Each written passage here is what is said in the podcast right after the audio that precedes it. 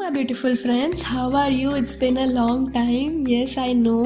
And मुझे भूल तो नहीं गए यार तुम लोग. गाइज़ मेरे मुझे थोड़ी ठंड लग गई थी. आवाज़ चली गई थी. मतलब ओपेरा सिंगर से भी बदतर आवाज़ हो गई थी. एंड नाक तो जाम हो गया था बहुत ज़्यादा ही.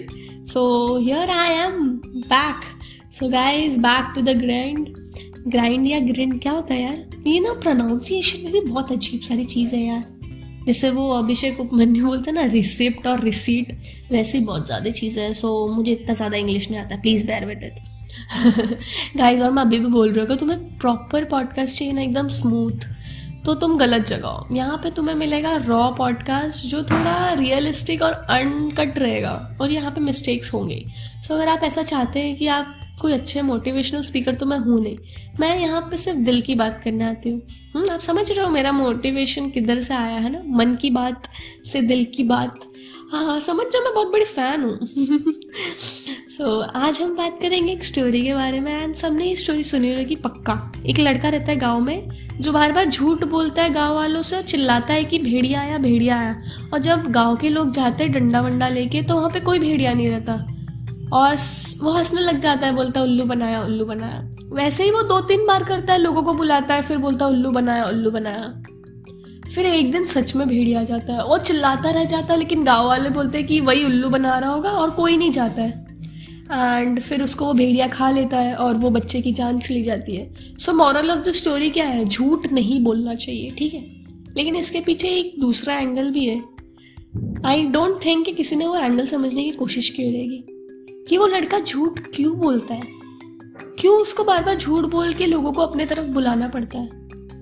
शायद वो अकेला फील करता हो। शायद उसके पास कोई दोस्त नहीं होते होंगे। उसको भी मज़ाक करने का मन करता होगा। इससे वो लोगों को झूठ बोल के एटलीस्ट लेकिन लोगों को अपनी तरफ़ बुलाता होगा। अपनी तरफ़ बुला के थोड़ा सा मस्ती करने का मन करता होगा उसको।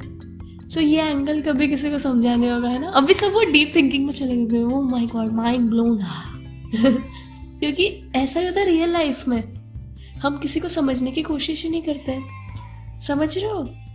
कि कोई रूड है तो कोई क्यों रूड है? उसके साथ बचपन में हमेशा उसके मम्मी पापा या फिर फ्रेंड्स हमेशा उसको, है ना, नीचा दिखाते होंगे, हमेशा उसको गलत साबित करते होंगे, इसलिए वो ऐसा इंसान है।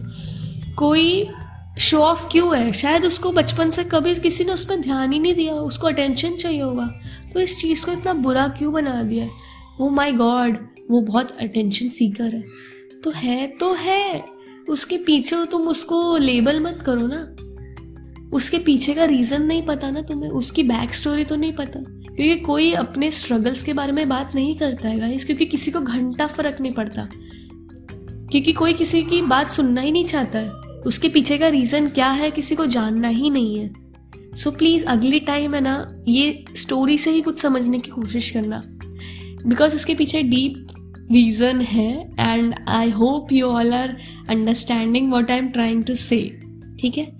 एंड एक और चीज़ कल मैंने सीखी एक मैंने बहुत अच्छा वीडियो देखा एकता करके कोई थी लेडी सो so, उन्होंने बोला कि इमोशनल इंडिपेंडेंसी ये वर्ड ये वर्ड को मैं इम्प्लीमेंट करती हूँ लेकिन ये वर्ड मुझे एग्जैक्टली exactly पता नहीं था कि तुम्हारी खुशी तुमसे है किसी और से नहीं, तुम्हारा दुख तुमसे है, किसी और से नहीं। कोई और उसके लिए रिस्पॉन्सिबल नहीं है। हम किसी को बोलते हैं ना you are my happiness you are my sadness मतलब सैडनेस तो कोई बोलता नहीं but you are my happiness तो हम उस इंसान पे एक बोझ डाल देते कि, अब तुम, मेरी खुशियाँ की ज़िम्मेदारी तुम पे है, तुमसे है मेरी खुशी। तो वो थोड़ा सा बोझ हो जाता है। तो हम क्यों क्यों किसी पे बोझ डालें? इमोशनल इंडिपेंडेंसी रहेगी ना तो तुम खुद भी लाइट फील करोगे दूसरे भी लाइट फील करेंगे। एंड तुम्हें तुम्हारे मकसद से कोई पाने से कोई रोक नहीं सकता तुम उससे आसानी से पा सकते हो। और ये इमोशनल इंडिपेंडेंसी लोगों को और मज़बूत बनाती है। और यही चीज़ें तो हम लैक करते हैं इसकी वजह से तो रिश्ते टिकते नहीं है।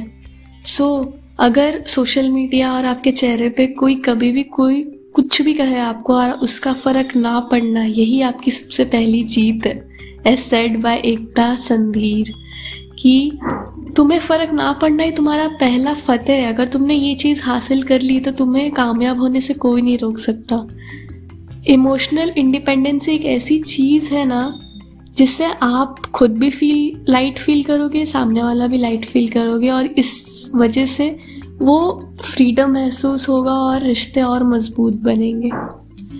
एंड जो मैंने आपको पहले बोला कि थोड़ा और समझिए less judgment and more acceptance so let's be kind to the unkind people let's change them let's try to understand them because उनकी बैक स्टोरी उनकी ट्रोमेटिक स्टोरी जो वो, जिसके बारे में वो बात नहीं करते, उस चीज़ को समझें।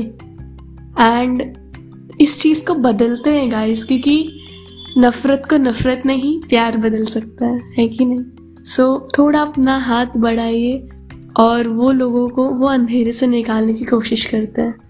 थोड़ा सा मदद उनको क्या चाहिए? थोड़ा सा प्यार और सपोर्ट। सो so, वो चीज़ हम बन के आते हैं ना? है कि नहीं?